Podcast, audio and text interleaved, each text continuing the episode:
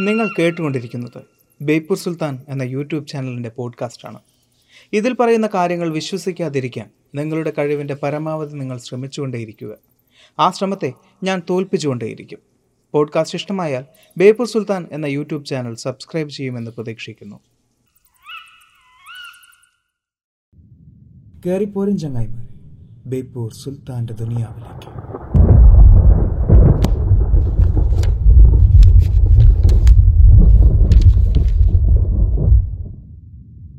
Bram സ്റ്റോക്കറുടെ Dracula. അധ്യായം പതിനഞ്ച്.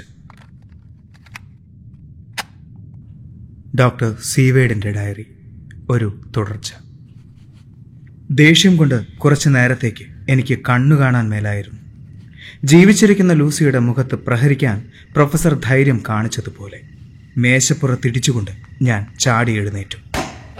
ഡോക്ടർ വാൻ ഹെൽസിംഗ് നിങ്ങൾക്ക് ഭ്രാന്ത് പിടിച്ചോ? അദ്ദേഹം തലയുയർത്തി നോക്കി. ആ മുഖത്ത് പ്രകടമായ ശാന്തത എന്റെ കോപം ശമിപ്പിച്ചു. എങ്കിലെത്ര നന്നായിരുന്നു. അദ്ദേഹം പറഞ്ഞു ഇതുപോലൊരു യാഥാർത്ഥ്യത്തെ നേരിടേണ്ടി വരുമ്പോൾ ഭ്രാന്ത് പിടിക്കുന്നതാണ് നല്ലതെന്ന് തോന്നിപ്പോകുന്നു. ഞാൻ ഇത്രയൊക്കെ വളച്ചു കെട്ടി പറയുന്നത് എന്തിനാണെന്ന് ചങ്ങാതിക്കറിയാമോ? നിസ്സാരമായൊരു കാര്യം പറയാൻ ഇത്രയും സമയമെടുത്തത് എന്തിനാണെന്ന് മനസ്സിലായോ? നിങ്ങളോടെനിക്ക് വെറുപ്പുണ്ടായിട്ടുണ്ടോ? നിങ്ങൾ എനിക്ക് വേണ്ടി ചെയ്തിട്ടുള്ള സഹായങ്ങൾക്ക് പ്രതികാരം ചെയ്യുന്നു എന്നാണോ ധരിച്ചത്? അല്ല സുഹൃത്തെ അല്ല. എനിക്ക് മാപ്പ് തരും ഞാൻ പറഞ്ഞു. അദ്ദേഹം തുടർന്നു. സ്നേഹിത നിങ്ങൾ സ്നേഹിച്ചിരുന്ന സുശീലയായ ആ പെൺകുട്ടിയെക്കുറിച്ച് പറയുന്നത് വളരെ സൂക്ഷിച്ചു വേണമെന്ന് എനിക്കറിയാം. അത് നിങ്ങൾ വിശ്വസിക്കുമെന്ന പ്രതീക്ഷയും എനിക്കില്ലായിരുന്നു. നമ്മുടെ മനസ്സിൽ അടിയുറച്ചുപോയ ഒരു വിശ്വാസത്തിനെതിരായ സത്യം. പ്രകടമായ തെളിവില്ലെങ്കിൽ വിശേഷിച്ചും നമുക്ക് ബോധ്യമാവുകയില്ല.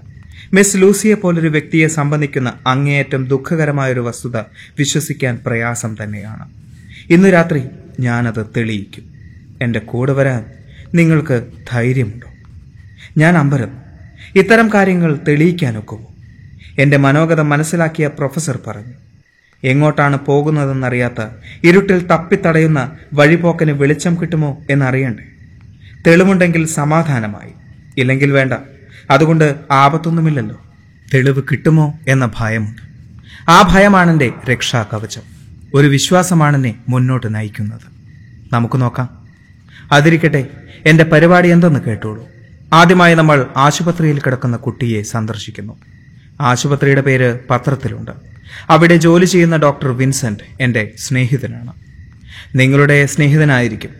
ആംസ്റ്റർഡാമിൽ നിങ്ങളുടെ സഹപാഠിയായിരുന്നു. സ്നേഹിതരെന്ന നിലയിൽ വേണ്ട. രണ്ട് ശാസ്ത്രജ്ഞന്മാർ എന്ന നിലയിൽ കുട്ടിയെ കാണാനും രോഗവിവരം മനസ്സിലാക്കാനും ഡോക്ടർ വിൻസെന്റ് നമ്മെ അനുവദിക്കും. കേസ് പഠിക്കാൻ വന്നതാണെന്ന് മാത്രമേ നാം അയാളോട് പറയൂ. എന്നിട്ട് എന്നിട്ട്? പ്രൊഫസർ കീശയിൽ നിന്നും ഒരു താക്കോലെടുത്ത് കാണിച്ചു. എന്നിട്ട് രാത്രി നമ്മൾ രണ്ടുപേരും ലൂസി അന്ത്യനിദ്ര കൊള്ളുന്ന സെമിത്തേരിയിൽ കഴിച്ചുകൂട്ടും. സൂക്ഷിപ്പുകാരനിൽ നിന്നും കല്ലറയുടെ താക്കോൽ ഞാൻ വാങ്ങി. ആർദർക്ക് കൊടുക്കാനാണെന്ന് പറഞ്ഞു. എന്റെ ഉത്സാഹമെല്ലാം പോയി. ബീഭത്സമായ ഏതോ ചടങ്ങിന് സാക്ഷ്യം വഹിക്കാൻ പോവുകയാണോ എന്ന് സംശയിച്ചു. പക്ഷേ എനിക്കെന്ത് ചെയ്യാൻ കഴിയും? സമയം വൈകുന്നതുകൊണ്ട് എത്രയും പെട്ടെന്ന് പുറപ്പെടാം എന്ന് മാത്രം ഞാൻ പറഞ്ഞു. ആശുപത്രിയിലെത്തിയപ്പോൾ കുട്ടി ഉണർന്നിരിക്കുന്നുണ്ട്. ഉറക്കമുണർന്ന് ആഹാരം കഴിച്ച് കിടക്കയിലിരിക്കുന്നു. ആരോഗ്യനില പൊതുവെ മെച്ചമാണ്. ഡോക്ടർ വിൻസെന്റ് കുട്ടിയുടെ കഴുത്തിലെ കെട്ടഴിച്ച് മുറിവ് കാണിച്ചു തന്നു. ലൂസിയുടെ കഴുത്തിൽ കാണപ്പെട്ട മുറിവുമായി തികഞ്ഞ സാദൃശ്യമുണ്ട്. അല്പം കൂടി ചെറുതും പഴക്കമില്ലാത്തതുമാണ് എന്ന വ്യത്യാസം മാത്രമേയുള്ളൂ. ഇതെങ്ങനെ സംഭവിച്ചെന്ന് വല്ല ഊഹവുമുണ്ടോ? ഡോക്ടർ വിൻസെന്റിനോട് ചോദിച്ചപ്പോൾ എലിയോ മറ്റോ കടിച്ചതാവും എന്നാണ് മറുപടി. ഒരുപക്ഷെ ലണ്ടൻ നഗരത്തിന്റെ വടക്കുഭാഗത്ത് കുന്നിൻ മുകളിലുള്ള അസംഖ്യം വവ്വാലുകളിൽ ആക്രമണ സ്വഭാവമുള്ള ഒന്നോ രണ്ടോ കണ്ടയ്ക്കാമെന്നും അവയുടെ ആക്രമണ ഫലമായി ഇത്തരം മുറിവുകൾ കണ്ടയ്ക്കാമെന്നും അയാൾ പറഞ്ഞു. മറുനാട്ടിൽ നിന്നും നാവികർ പിടിച്ചുകൊണ്ടുവരുന്ന വവ്വാലുകൾ ചിലപ്പോൾ കൂട്ടിൽ നിന്ന് രക്ഷപ്പെടാറുണ്ട്. അല്ലെങ്കിൽ മൃഗശാലയിൽ നിന്നും പറന്നുപോയി കളഞ്ഞതാവും. പത്ത് ദിവസം മുമ്പ് ഒരു ചെന്നായി പുറത്ത് ചാടിയെന്നും കേട്ടു. ആയിടെ ഇവിടുത്തെ കുട്ടികൾ ചെന്നായി വരുന്നേ എന്ന് ആർത്തുകൂവിയിരുന്നു ഇപ്പോൾ മിഠായി ചേച്ചിയാണ് ഇവരുടെ ആരാധ്യ ദേവത. ഈ കൊച്ചുകുട്ടി പോലും ഇന്ന് ഉറക്കമുണർന്നപ്പോൾ പുറത്തു പോകാൻ നഴ്സിനോട് അനുവാദം ചോദിച്ചിരുന്നു. എങ്ങോട്ട് പോകാനാണ് ഉദ്ദേശിക്കുന്നത്? എന്ന് ചോദിച്ചപ്പോൾ മിഠായി ചേച്ചിയുടെ കൂടെ കളിക്കാൻ പോകുന്നു എന്നാണ് മറുപടി. ഇവനെ ആശുപത്രിയിൽ നിന്നും വിട്ടയക്കുമ്പോൾ ഒറ്റയ്ക്ക് പുറത്തിറങ്ങി നടക്കാൻ അനുവദിക്കരുതെന്ന് രക്ഷിതാക്കളോട് പറയണം പ്രൊഫസർ നിർദ്ദേശിച്ചു. ഇങ്ങനെ അലഞ്ഞു തിരിയാനുള്ള വാസന അപകടകരമാണ്. ഇനിയൊരു രാത്രി ഇതുപോലെ സംഭവിച്ചാൽ ഫലം മാരകമായിരിക്കും. എന്തായാലും ഉടനെ പറഞ്ഞയക്കാൻ ഉദ്ദേശമില്ലല്ലോ. ഇല്ല കുറഞ്ഞത് ഒരാഴ്ചയെങ്കിലും കഴിയണം. മുറിവ് ഭേദമായില്ലെങ്കിൽ കുറേ ദിവസം കൂടി വേണ്ടിവരും. ആശുപത്രി സന്ദർശനം ഉദ്ദേശത്തിൽ കൂടുതൽ സമയമെടുത്തു. ഞങ്ങൾ പുറത്തു വന്നപ്പോൾ സൂര്യൻ അസ്തമിച്ചിരുന്നു. നേരം ഇരുട്ടിയത് കണ്ട് വാൻഹൽ സിംഗ് പറഞ്ഞു ഞാൻ പ്രതീക്ഷിച്ചതിലേറെ വൈകി. ധൃതിയില്ല വരൂ. അത്താഴം കഴിക്കാനൊരിടം കണ്ടുപിടിക്കാം. അത് കഴിഞ്ഞ് നമുക്ക് നമ്മുടെ വഴിക്ക് പോകാം. ഒരു ചെറിയ ഹോട്ടലിൽ നിന്നും അത്താഴം കഴിച്ചു. സൈക്കിൾ യാത്രക്കാരുടെ ഒരു ചെറിയ കൂട്ടം അവിടെ ഉണ്ടായിരുന്നു. പത്ത് മണിയോടെ ഞങ്ങൾ ഹോട്ടലിൽ നിന്നിറങ്ങി. കൂരാക്കൂരിട്ട് അങ്ങിങ്ങ് തെരുവ് വിളക്കുകളുടെ ഇത്തിരി വെട്ടം വെളിച്ചത്തിന്റെ വൃത്തത്തിന് പുറത്തു വരുമ്പോൾ വീണ്ടും അന്ധകാരം. പോകേണ്ട വഴി പ്രൊഫസർ നേരത്തെ കണ്ടുവച്ചിരുന്നു. ഒട്ടും സന്ദേഹമില്ലാതെ നടന്ന് നീങ്ങുകയാണ്. എനിക്ക് സ്ഥലപരിചയം പോരാ. കുറേ നേരം ചെന്നപ്പോൾ വഴിപോക്കരുടെ എണ്ണം കുറഞ്ഞു. പിന്നെ റോന്തു ചുറ്റുന്ന ഒന്ന് രണ്ട് പോലീസ് സംഘങ്ങൾ മാത്രമായി. ഒടുവിൽ വിജനമായ ഒരിടത്ത് പള്ളിയോട് ചേർന്ന സെമിത്തേരിയുടെ മതിൽ കണ്ടു. മതിൽ ചാടിക്കടന്ന് പറമ്പിലെത്തിയപ്പോൾ കൂരാക്കൂരിട്ടായതുകൊണ്ട് തീരെ അപരിചിതമായ ഏതോ സ്ഥലമാണെന്ന് തോന്നി. വളരെ ബുദ്ധിമുട്ടി കല്ലറ കണ്ടുപിടിച്ച് പ്രൊഫസർ താക്കോലെടുത്തു. വാതിൽ തുറന്നു. ഞെരക്കത്തോടെ വാതിൽപാളി തള്ളി മാറ്റിയിട്ടു. അല്പം പിന്നിൽ മാറി നിന്ന് വിനയപൂർവം എന്നോട് അകത്ത് കിടക്കാൻ അപേക്ഷിച്ചു. അദ്ദേഹം എന്റെ പിന്നാലെ അകത്തുവന്ന് വാതിൽ ചേർത്തടച്ച് സഞ്ചിയിൽ കൈയിട്ട് മെഴുകുതിരിയും തീപ്പെട്ടിയും എടുത്തു. പകൽ വെളിച്ചത്തിൽ പുത്തൻ പൂക്കൾ കൊണ്ട് അലങ്കരിച്ചിരുന്ന ശവക്കല്ലറ ഇപ്പോൾ കരാളരൂപിയാണ്. പൂക്കൾ വാടിക്കരഞ്ഞ് ചിലന്തികളും വണ്ടുകളും സ്ഥിരവാസമാക്കിയിരിക്കുന്നു. പായൽ പിടിച്ച് നിറം മങ്ങിയ ചുമര് മെഴുകുതിരി വെളിച്ചത്തിൽ ഭയാനകമായി തോന്നി. വാൻഹൽ സിംഗ് തന്റെ ജോലിയിൽ വ്യാപൃതനായി. മെഴുകുതിരി ഉയർത്തിപ്പിടിച്ച് ശവപ്പെട്ടിയിലെ പേര് വായിച്ച് ലൂസിയുടേതാണെന്ന് തിട്ടപ്പെടുത്തി. സഞ്ചിയിൽ നിന്നും സ്ക്രൂ ഡ്രൈവർ എടുക്കുന്നത് കണ്ട് ഞാൻ ചോദിച്ചു എന്ത് ചെയ്യാൻ പോകുന്നു? ശവപ്പെട്ടി തുറക്കാൻ. എങ്കിലല്ലേ നിങ്ങൾക്ക് ബോധ്യമാകൂ? എന്ന് പറഞ്ഞ് ആണികൾ ഇളക്കി മാറ്റാൻ തുടങ്ങി. ഈയത്തകിട് കൊണ്ടുള്ള ആവരണം ഇപ്പോൾ പുറത്ത് കാണാം. എനിക്ക് അത്രയും തന്നെ ധാരാളമായിരുന്നു. മൃതദേഹത്തോട് ചെയ്യുന്ന ഈ പ്രവൃത്തി ജീവിച്ചിരിക്കുന്നവളെ വസ്ത്രാക്ഷേപം ചെയ്യുന്നതിന് തുല്യമായി എനിക്ക് തോന്നി. ഞാൻ ആ കൈ കടന്നു പിടിച്ചു. നിൽക്കൂ കാണിച്ചു തരാം. എന്ന് മാത്രം പറഞ്ഞ് അദ്ദേഹം സഞ്ചിയിൽ നിന്നും ഒരു കൊച്ചറക്കവാളെടുത്ത് കൂർത്താറ്റം ഈയത്തകിടിൽ കുത്തിക്കയറ്റി. ആ വിടവിലൂടെ ഒരാഴ്ച പഴക്കമുള്ള അഴുകിയ മാംസത്തിന്റെ ദുർഗന്ധം പുറത്തു വരുമെന്ന് എനിക്കറിയാമായിരുന്നു. ഞങ്ങൾ ഡോക്ടർമാർക്ക് ഇതൊരു പുത്തരിയല്ലല്ലോ ഞാൻ അല്പം പിന്നിലേക്ക് മാറി നിന്നു. പക്ഷേ പ്രൊഫസർ ഒരു നിമിഷം പോലും നഷ്ടപ്പെടുത്താതെ തകിടിന്റെ ഒരു വശം രണ്ടടി നീളത്തിൽ മുറിച്ചു. എന്നിട്ട് കുറുകയും അതുപോലെ അറുത്തിട്ട് ഒരറ്റത്ത് പിടിച്ച് വളച്ച് പിന്നിലേക്ക് മടക്കി വെച്ചു. മെഴുകുതിരി അകത്തേക്ക് കാണിച്ച് എന്നോട് നോക്കാൻ പറഞ്ഞു. ഞാൻ അടുത്ത് ചെന്ന് നോക്കി. ശവപ്പെട്ടി ശൂന്യമായിരുന്നു. ഞാൻ ഞെട്ടിപ്പോയി. പക്ഷേ പ്രൊഫസർക്ക് ഒരു കുലുക്കവുമില്ല. തന്റെ സിദ്ധാന്തം തെളിഞ്ഞെന്ന മട്ടിൽ ജോലി തുടരാനുള്ള ധൈര്യം കൈവന്നതുപോലെ എന്നോട് ചോദിച്ചു. ഇപ്പോൾ ബോധ്യമായോ സ്നേഹിത? വീണ്ടും തർക്കിക്കാനാണ് എനിക്ക് തോന്നിയത്. ഞാൻ പറഞ്ഞു. ലൂസിയുടെ ശരീരം ഇതിലില്ല സമ്മതിച്ചു. അത്രമാത്രം ബോധ്യമായി. എന്താ? അതവിടെ ഇല്ല എന്ന്. അത് ശരിയായ ന്യായവാദം തന്നെ. പക്ഷേ ഇവിടെ ഇല്ലാതിരിക്കാനുള്ള കാരണം എന്താണ്? അതേക്കുറിച്ച് വല്ലതും പറയാനുണ്ടോ? കള്ളന്മാർ കൊണ്ടുപോയതായിരിക്കും. ഇവിടുത്തെ കാവൽക്കാരന്റെ കൂട്ടരാവും. വിഡിത്തരമാണെന്നറിഞ്ഞുകൊണ്ട് മറ്റൊരു കാരണവും കണ്ടെത്താനാവാത്തത് കൊണ്ട് ഞാൻ പറഞ്ഞു. പ്രൊഫസർ നെടുവീർപ്പിട്ടു. ഹാ ശരി. ഇനിയും കൂടുതൽ തെളിവുകളുണ്ട്. എന്റെ കൂടെ വരും. അദ്ദേഹം ശവപ്പെട്ടി അടച്ചു. തന്റെ സാധനങ്ങളെല്ലാം സഞ്ചിയിലാക്കി. മെഴുകുതിരി ഊതിക്കെടുത്തിയിട്ട് സഞ്ചിയിലിട്ടു. പുറത്തിറങ്ങി വാതിൽ പൂട്ടിയിട്ട് താക്കോൽ എന്റെ നിർക്ക് തന്നു. ഇത് സൂക്ഷിച്ചോളൂ സംശയം വേണ്ട. താക്കോൽ കയ്യിൽ വാങ്ങാതെ ഞാൻ ചിരിച്ചു. സന്തോഷത്തോടെയുള്ള ചിരിയായിരുന്നില്ല അത്. ഞാൻ പറഞ്ഞു വേണ്ട. താങ്കളുടെ കയ്യിൽ ഇരുന്നാൽ മതി. ഇതിന് ഡ്യൂപ്ലിക്കേറ്റ് കാണുമല്ലോ. ഇത്തരം പൂട്ടുകൾ താക്കോലില്ലാതെയും തുറക്കാം. പ്രൊഫസർ ഹെൽസിംഗ് ഒന്നും മിണ്ടാതെ താക്കോൽ കീശയിലിട്ടു. സെമിത്തേരിയുടെ ഒരറ്റത്ത് കാവൽ നിൽക്കാൻ എന്നോട് പറഞ്ഞിട്ട് അദ്ദേഹം മറുവശത്തേക്ക് പോയി. ഞാനൊരു മരത്തിന് പിന്നിൽ നിന്നു. പ്രൊഫസറുടെ ഇരുണ്ട രൂപം കല്ലറകൾക്കപ്പുറം വൃക്ഷങ്ങൾക്കിടയിൽ എവിടെയോ മറഞ്ഞു. ഏകാന്തമായ കാത്തിരിപ്പ്. ഞാനവിടെ നിന്നപ്പോൾ അകലെ എവിടെയോ ഒരു നാഴികമണി പന്ത്രണ്ടടിക്കുന്നത് കേട്ടു. പിന്നെ മണി ഒന്നായി രണ്ടായി. തണുപ്പും ക്ഷീണവും കൊണ്ട് ഞാൻ വശം കെട്ടു. അങ്ങനെ ഒരു ദൗത്യത്തിന് എന്നെ നിർബന്ധിച്ച പ്രൊഫസറോട് അതിന് വഴങ്ങിയ എന്നോടും എനിക്ക് ദേഷ്യം തോന്നി. തണുപ്പും ഉറക്കക്ഷീണവും കാരണം പരിസര നിരീക്ഷണത്തിനുള്ള ശേഷി നശിച്ചു. വാക്കു പാലിക്കേണ്ടതിനാൽ ഉറങ്ങാനും വയ്യ. ഇങ്ങനെ വല്ലാത്തൊരു പതനത്തിലായി ഞാൻ. പെട്ടെന്ന് തിരിഞ്ഞു നോക്കിയപ്പോൾ ഒരു വെളുത്ത രൂപം വൃക്ഷങ്ങൾക്കിടയിലൂടെ വരുന്നത് ഞാൻ കണ്ടു. പ്രൊഫസർ നിന്ന സ്ഥലത്തു നിന്നും ഒരു ഇരുണ്ട നിഴൽ ധൃതിയിൽ അനുഗമിക്കുന്നതും കണ്ടു. ഞാനും അവരെ പിന്തുടർന്നു. പക്ഷേ ഇടയ്ക്ക് കല്ലറകൾ ചുറ്റി പോകേണ്ടിയിരുന്നതുകൊണ്ട് കുറെ പിന്നിലായിപ്പോയി ആകാശം മേഘാവൃതമായിരുന്നു. വളരെ ദൂരെ നിന്നും ഒരു കോഴി കൂവുന്ന ശബ്ദം ഞാൻ കേട്ടു. കുറച്ചകലെ ഇരുവശത്തും മുളകൾ വളർന്നു നിന്നിരുന്നു. മരങ്ങൾ മറച്ചതുകൊണ്ട് എനിക്ക് കല്ലറ കാണാൻ വയ്യ. വെളുത്ത രൂപം എങ്ങോ മറഞ്ഞു പോയിരിക്കുന്നു. ആദ്യം വെളുത്ത രൂപം കണ്ട സ്ഥലത്ത് ഒരനക്കം കേട്ടു. ഞാൻ അങ്ങോട്ടേക്ക് ചെന്നു. പ്രൊഫസർ കയ്യിൽ ഒരു കൊച്ചുകുട്ടിയെയും എടുത്തു വരുന്നതാണ് ഞാൻ കണ്ടത്. കുട്ടിയെ എന്റെ നേർക്ക് നീട്ടി അദ്ദേഹം ചോദിച്ചു.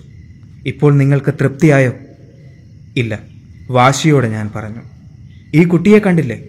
ഉവ് ഇതൊരു കുട്ടിയാണ്. ആരാണിതിനെ ഇങ്ങോട്ടേക്ക് കൊണ്ടുവന്നത്? ഇതിന് മുറിവ് പറ്റിയിട്ടുണ്ടോ? ഞാൻ ചോദിച്ചു. നമുക്ക് നോക്കാം. എന്ന് പറഞ്ഞ് പ്രൊഫസർ പുറത്തേക്ക് നടന്നു. ഞാൻ പിന്നാലെ നടന്നു. ഒരു മരത്തിനടുത്ത് നിന്ന് അദ്ദേഹം തീപ്പെട്ടി ഉരച്ചു. കുട്ടിയുടെ കഴുത്തിൽ നോക്കി. മുറിവോ പോറൽ പോലുമോ കാണാനില്ലായിരുന്നു. ഞാൻ പറഞ്ഞില്ലേ? വിജയിച്ചവനെ പോലെ ഒരു ഭാവമായിരുന്നു എനിക്ക്. നമ്മൾ കൃത്യസമയത്തെത്തി. പ്രൊഫസർ ആശ്വസിച്ചു. ഈ കുട്ടിയെ എന്ത് ചെയ്യണമെന്ന് തീരുമാനിക്കണം. അതേക്കുറിച്ച് ഞങ്ങൾ ആലോചിച്ചു. പോലീസ് സ്റ്റേഷനിലേക്ക് കൊണ്ടുപോകാമെന്ന് വെച്ചാൽ രാത്രി ഞങ്ങൾ ഇവിടെ എന്ത് ചെയ്യുകയായിരുന്നു എന്ന് വിശദീകരിക്കേണ്ടി വരും. കുറഞ്ഞപക്ഷം കുട്ടിയെ എങ്ങനെ കണ്ടെത്തി എന്നതുപോലും പറയേണ്ടി വരും. ഒടുവിൽ ഹാംസ്റ്റർഡാമിലെ കുറ്റിക്കാടുകൾക്ക് സമീപം ഏതെങ്കിലും പോലീസുകാരന്റെ ദൃഷ്ടിയിൽപ്പെടത്തക്കവണ്ണം കൊണ്ട് കിടത്താമെന്ന് നിശ്ചയിച്ചു. എന്നിട്ട് വീട്ടിലേക്ക് മടങ്ങാം. പ്രതീക്ഷിച്ചതുപോലെ തന്നെ സംഭവിച്ചു. ഹാംസ്റ്റഡിനടുത്തെത്തിയപ്പോൾ ഒരു പോലീസുകാരന്റെ കനത്ത കാലച്ച കേട്ടു. കുഞ്ഞിനെ വഴിയിൽ കിടത്തിയിട്ട് ഞങ്ങൾ ഒരിടത്തേക്ക് മറഞ്ഞു നിന്നു. അയാൾ ടോർച്ചടിച്ച് മിന്നിച്ച് നടന്നു വന്നു. കുട്ടി കിടക്കുന്നത് കണ്ട് ആശ്ചര്യത്തോടുകൂടി അടുത്തു ചെന്നു. ഞങ്ങൾ ശബ്ദമുണ്ടാക്കാതെ അവിടെ നിന്നും പിൻവലിഞ്ഞു. ഒരു കുതിരവണ്ടി പിടിച്ച് വീട്ടിലേക്ക് പോന്നു. ഉറക്കം വരാത്തത് കൊണ്ടാണ് ഇപ്പോൾ ഡയറി എഴുതാനിരുന്നത്. ഇനി അല്പനേരം ഉറങ്ങാം. ഉച്ചയ്ക്ക് വാൻ ഹെൽസിംഗ് വരാമെന്ന് പറഞ്ഞിരുന്നു. ഇന്ന് മറ്റൊരു പരീക്ഷണത്തിന് എന്നെ ക്ഷണിച്ചിരിക്കുകയാണ്. സെപ്റ്റംബർ ഇരുപത്തിയേഴ്. രണ്ടു മണിയായപ്പോഴാണ് സൗകര്യം ലഭിച്ചത്. ഉച്ചയ്ക്ക് സെമിത്തേരിയിൽ ഒരു ശവസംസ്കാര ചടങ്ങുണ്ടായിരുന്നു. എല്ലാം കഴിഞ്ഞ് ആളുകൾ പിരിയുന്നത് വരെ ദൂരെ മാറി നിന്നു. അവസാനത്തെ ആളും പോയി എന്ന് ഉറപ്പുവരുത്തിയിട്ട് കാവൽക്കാരൻ ഗേറ്റ് പൂട്ടി പുറത്തിറങ്ങി. ഇനി നാളെ പുലരുന്നതുവരെ ആരെയും പേടിക്കാനില്ല. അങ്ങേയറ്റം ഒരു മണിക്കൂർ മതിയെന്ന് പ്രൊഫസർ പറയുന്നു. വീണ്ടും ഭയം എന്നെ പിടികൂടി.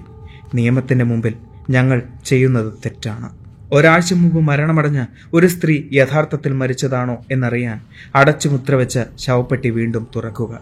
ശൂന്യമാണെന്ന സ്വന്തം കണ്ണുകൾ കൊണ്ട് കണ്ടിട്ടും ബോധ്യമാവാതെ ഒരിക്കൽ കൂടി കല്ലറ പരിശോധിക്കുക. വിഡ്ഢിത്തം തന്നെ. ആരെന്തു പറഞ്ഞാലും വാൻഹൽ സിംഗ് തീരുമാനം മാറ്റുന്ന പ്രശ്നമില്ല. അതുകൊണ്ട് ഞാൻ ഒന്നും മിണ്ടിയില്ല. താക്കോലെടുത്ത് കല്ലറ തുറന്ന് വീണ്ടും ഉപചാരപൂർവം എന്നെ അകത്തേക്ക് കടക്കാൻ അനുവദിച്ചു. പകൽ വെളിച്ചമുള്ളതുകൊണ്ട് തലേന്ന് രാത്രി അനുഭവപ്പെട്ട ഭയാനകത ഇപ്പോഴില്ല. വാൻ ഹെൽസിംഗ് ലൂസിയുടെ ശവപ്പെട്ടിക്കടുത്ത് ചെന്നു. അടപ്പ് മാറ്റി ഈയത്തകിട് പുറത്തേക്ക് നീക്കി. പിന്നിൽ നിന്ന് ഞാൻ ഞെട്ടിപ്പോയി. ഒപ്പം നിരാശയും പെട്ടിയിൽ ലൂസി കിടക്കുന്നു. ശവസംസ്കാരത്തിന്റെ തലേന്ന് കണ്ടതുപോലെ. ഇപ്പോൾ കുറെ കൂടി മിനുങ്ങിയിട്ടുണ്ട്. അവൾ മരിച്ചുപോയെന്ന് വിശ്വസിക്കാൻ എനിക്ക് കഴിയുന്നില്ല. കവൾ തൊടുത്ത് കാണുന്നു. ചുണ്ടുകൾ ചുവന്നിരിക്കുന്നു. മുമ്പത്തേതിലും കൂടുതൽ. ഇതെന്തു സൂത്രമാണ്? ഞാൻ ചോദിച്ചു. ഇപ്പോൾ വിശ്വാസമായോ? എന്ന മറുചോദ്യത്തോടുകൂടി പ്രൊഫസർ മൃതദേഹത്തിന്റെ ചുണ്ടുകൾ കൈകൊണ്ട് വിടർത്തി. വെളുത്ത പല്ലുകൾ കാണിച്ചു തന്നു. എനിക്ക് അറപ്പ് തോന്നി. ഇത് കണ്ടോ? കൂടുതൽ കൂർത്തിരിക്കുന്നു. ഓരോ അണപ്പല്ലിലും തൊട്ട് അദ്ദേഹം പറഞ്ഞു ഇത് രണ്ടും കൊണ്ടാണ് കുട്ടികളുടെ കഴുത്തിൽ മുറിവേൽപ്പിക്കുന്നത്. എന്റെ പ്രിയപ്പെട്ട ജോൺ ഇപ്പോൾ നിങ്ങൾക്ക് വിശ്വാസമായോ? വീണ്ടും തർക്കിക്കാനാണ് എനിക്ക് തോന്നിയത്. അദ്ദേഹത്തിന്റെ വാദഗതി അപ്പാടെ അംഗീകരിക്കാൻ വയ്യ. ഇന്ന് അതിനെക്കുറിച്ച് ഓർക്കുമ്പോൾ എനിക്ക് ലജ്ജ തോന്നുന്നു. ഞാൻ പറഞ്ഞു ഇന്ന് വെളുപ്പിന് ആരെങ്കിലും ഇവിടെ കൊണ്ടുവച്ചതായിരിക്കും. ഓഹോ ആരാണ് കൊണ്ടുവച്ചത്? അതെനിക്കറിഞ്ഞുകൂടാ ആരെങ്കിലും ചെയ്തതായിരിക്കും. പക്ഷെ മരിച്ചിട്ട് ഒരാഴ്ച കഴിഞ്ഞില്ലേ? ഇത്രയും സമയം കഴിഞ്ഞാൽ ഏതെങ്കിലും മൃതദേഹം ഇതുപോലെ ഇരിക്കുമോ? എനിക്ക് ഉത്തരം മുട്ടി ഞാൻ മൗനം പാലിച്ചു. എന്റെ മൗനം വാൻഹൽസിംഗ് ശ്രദ്ധിച്ചതുപോലുമില്ല. അദ്ദേഹത്തിന്റെ മുഖത്ത് പരിഭവമോ സന്തോഷമോ കണ്ടില്ല. മൃതദേഹത്തിൽ കുറെ നേരം സൂക്ഷിച്ചു നോക്കിയിട്ട് കൺപോളകൾ മേൽപോട്ടുയർത്തി വീണ്ടും ചുണ്ടുകളകറ്റി പല്ലുകൾ തൊട്ടുനോക്കി എന്നിട്ട് എന്റെ നേർക്ക് തിരിഞ്ഞു.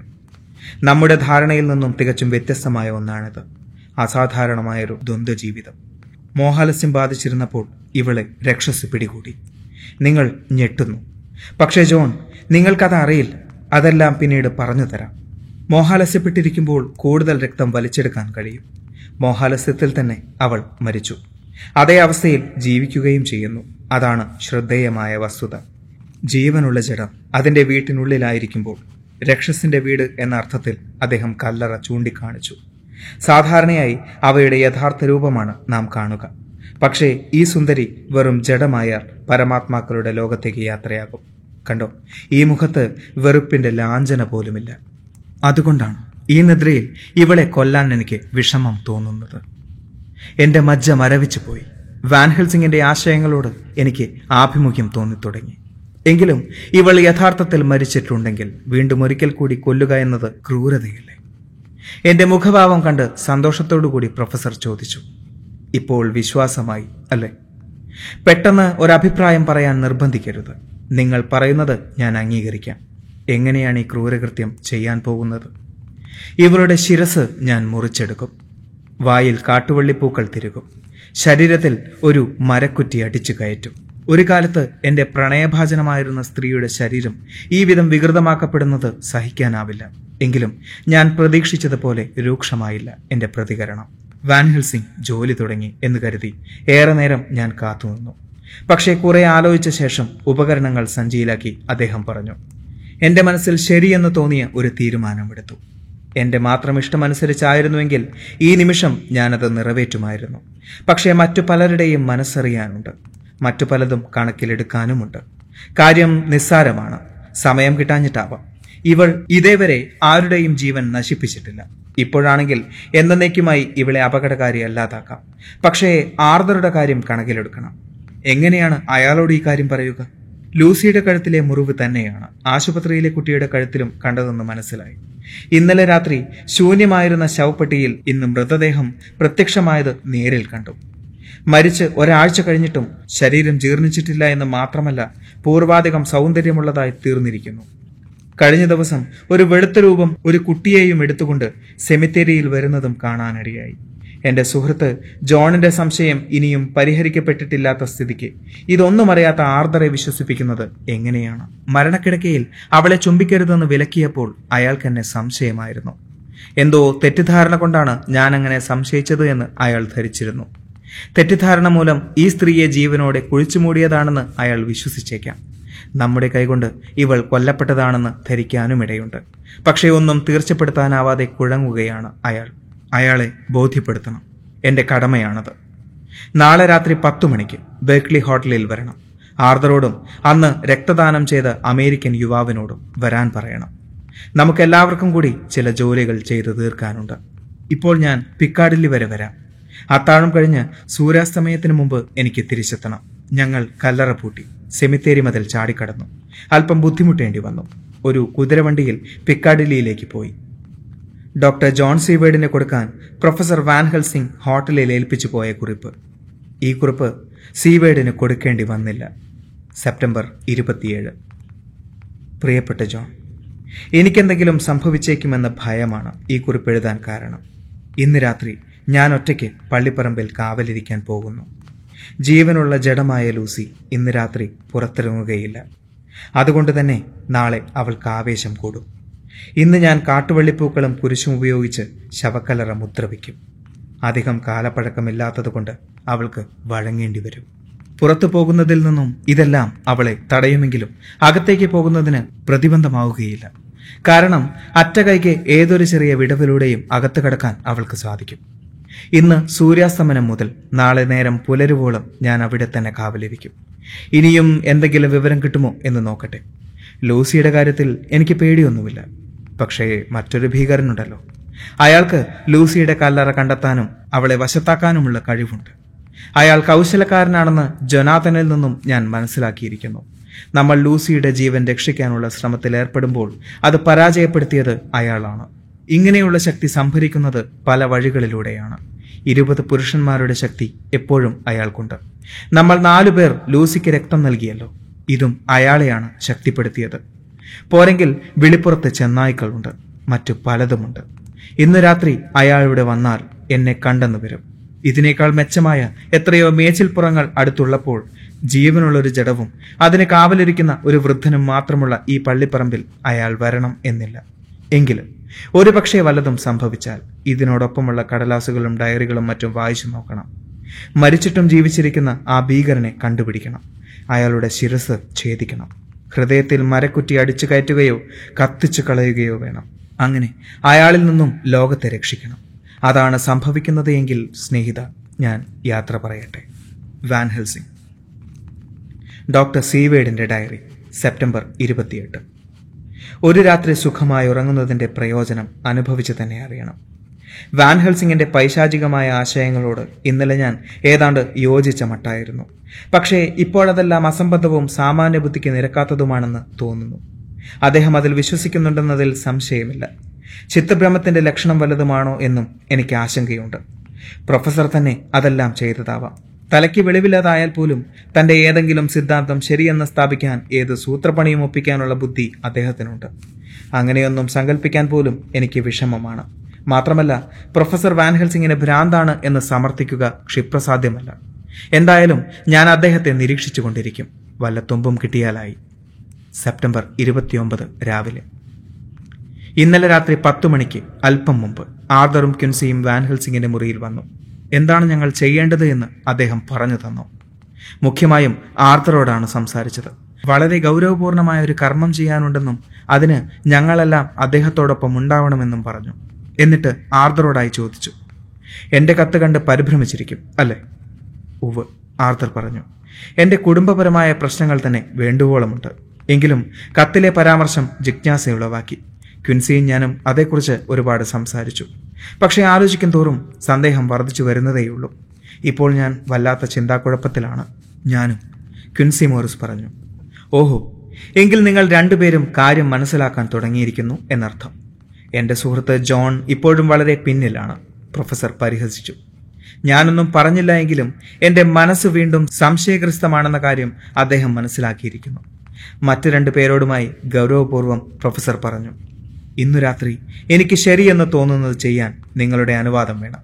ഞാൻ എന്താണ് ചെയ്യാൻ പോകുന്നത് എന്ന് അറിയുമ്പോൾ അപ്പോൾ മാത്രം. എന്റെ ആവശ്യം അതിര് കടക്കുന്നുവെന്ന് നിങ്ങൾക്ക് തോന്നിയേക്കാം. അതുകൊണ്ടാണ് ഞാൻ മുൻകൂട്ടി അനുവാദം ചോദിക്കുന്നത്. പിന്നീട് കുറച്ചു കാലത്തേക്ക് നിങ്ങൾക്ക് എന്നോട് ദേഷ്യം തോന്നാം. അതിനും സാധ്യതയുണ്ടെന്ന കാര്യം ഞാൻ മറച്ചു വെക്കുന്നില്ല. എന്തായാലും നിങ്ങൾക്ക് കുറ്റബോധം തോന്നേണ്ട കാര്യമില്ല. എനിക്കതിനോട് യോജിപ്പാണ് ക്വിൻസി പറഞ്ഞു. ഞാൻ പ്രൊഫസറുടെ പക്ഷത്താണ്. എല്ലാം തുറന്നു പറഞ്ഞിട്ടില്ല എങ്കിലും അദ്ദേഹത്തിന്റെ ആത്മാർത്ഥതയെ ഞാൻ മാനിക്കുന്നു. എനിക്ക് അത് മാത്രം മതി. വളരെ നന്ദി. എന്റെ വിശ്വസ്ത സുഹൃത്തുക്കളിൽ ഒരാളാണ് നിങ്ങൾ. ക്വിൻസിക്ക് ഹസ്തദാനം ചെയ്തുകൊണ്ട് അഭിമാനത്തോടുകൂടി വാൻ ഹെൽസിംഗ് പറഞ്ഞു. തുടർന്ന് ആർദർ പറഞ്ഞു. പ്രൊഫസർ വാൻ ഹെൽസിംഗ് എന്റെ മാന്യതയ്ക്കും ക്രിസ്തുമത വിശ്വാസത്തിനും കളങ്കമുണ്ടാക്കുന്ന ഒരു പ്രവൃത്തിയിലും ഏർപ്പെടാൻ ഞാൻ ഒരുക്കമല്ല. മറ്റേത് കാര്യത്തിലും താങ്കളുടെ ഉദ്ദേശം എന്തെന്ന് മനസ്സിലായില്ലെങ്കിൽ കൂടി എന്റെ പൂർണ സമ്മതം തന്നിരിക്കുന്നു.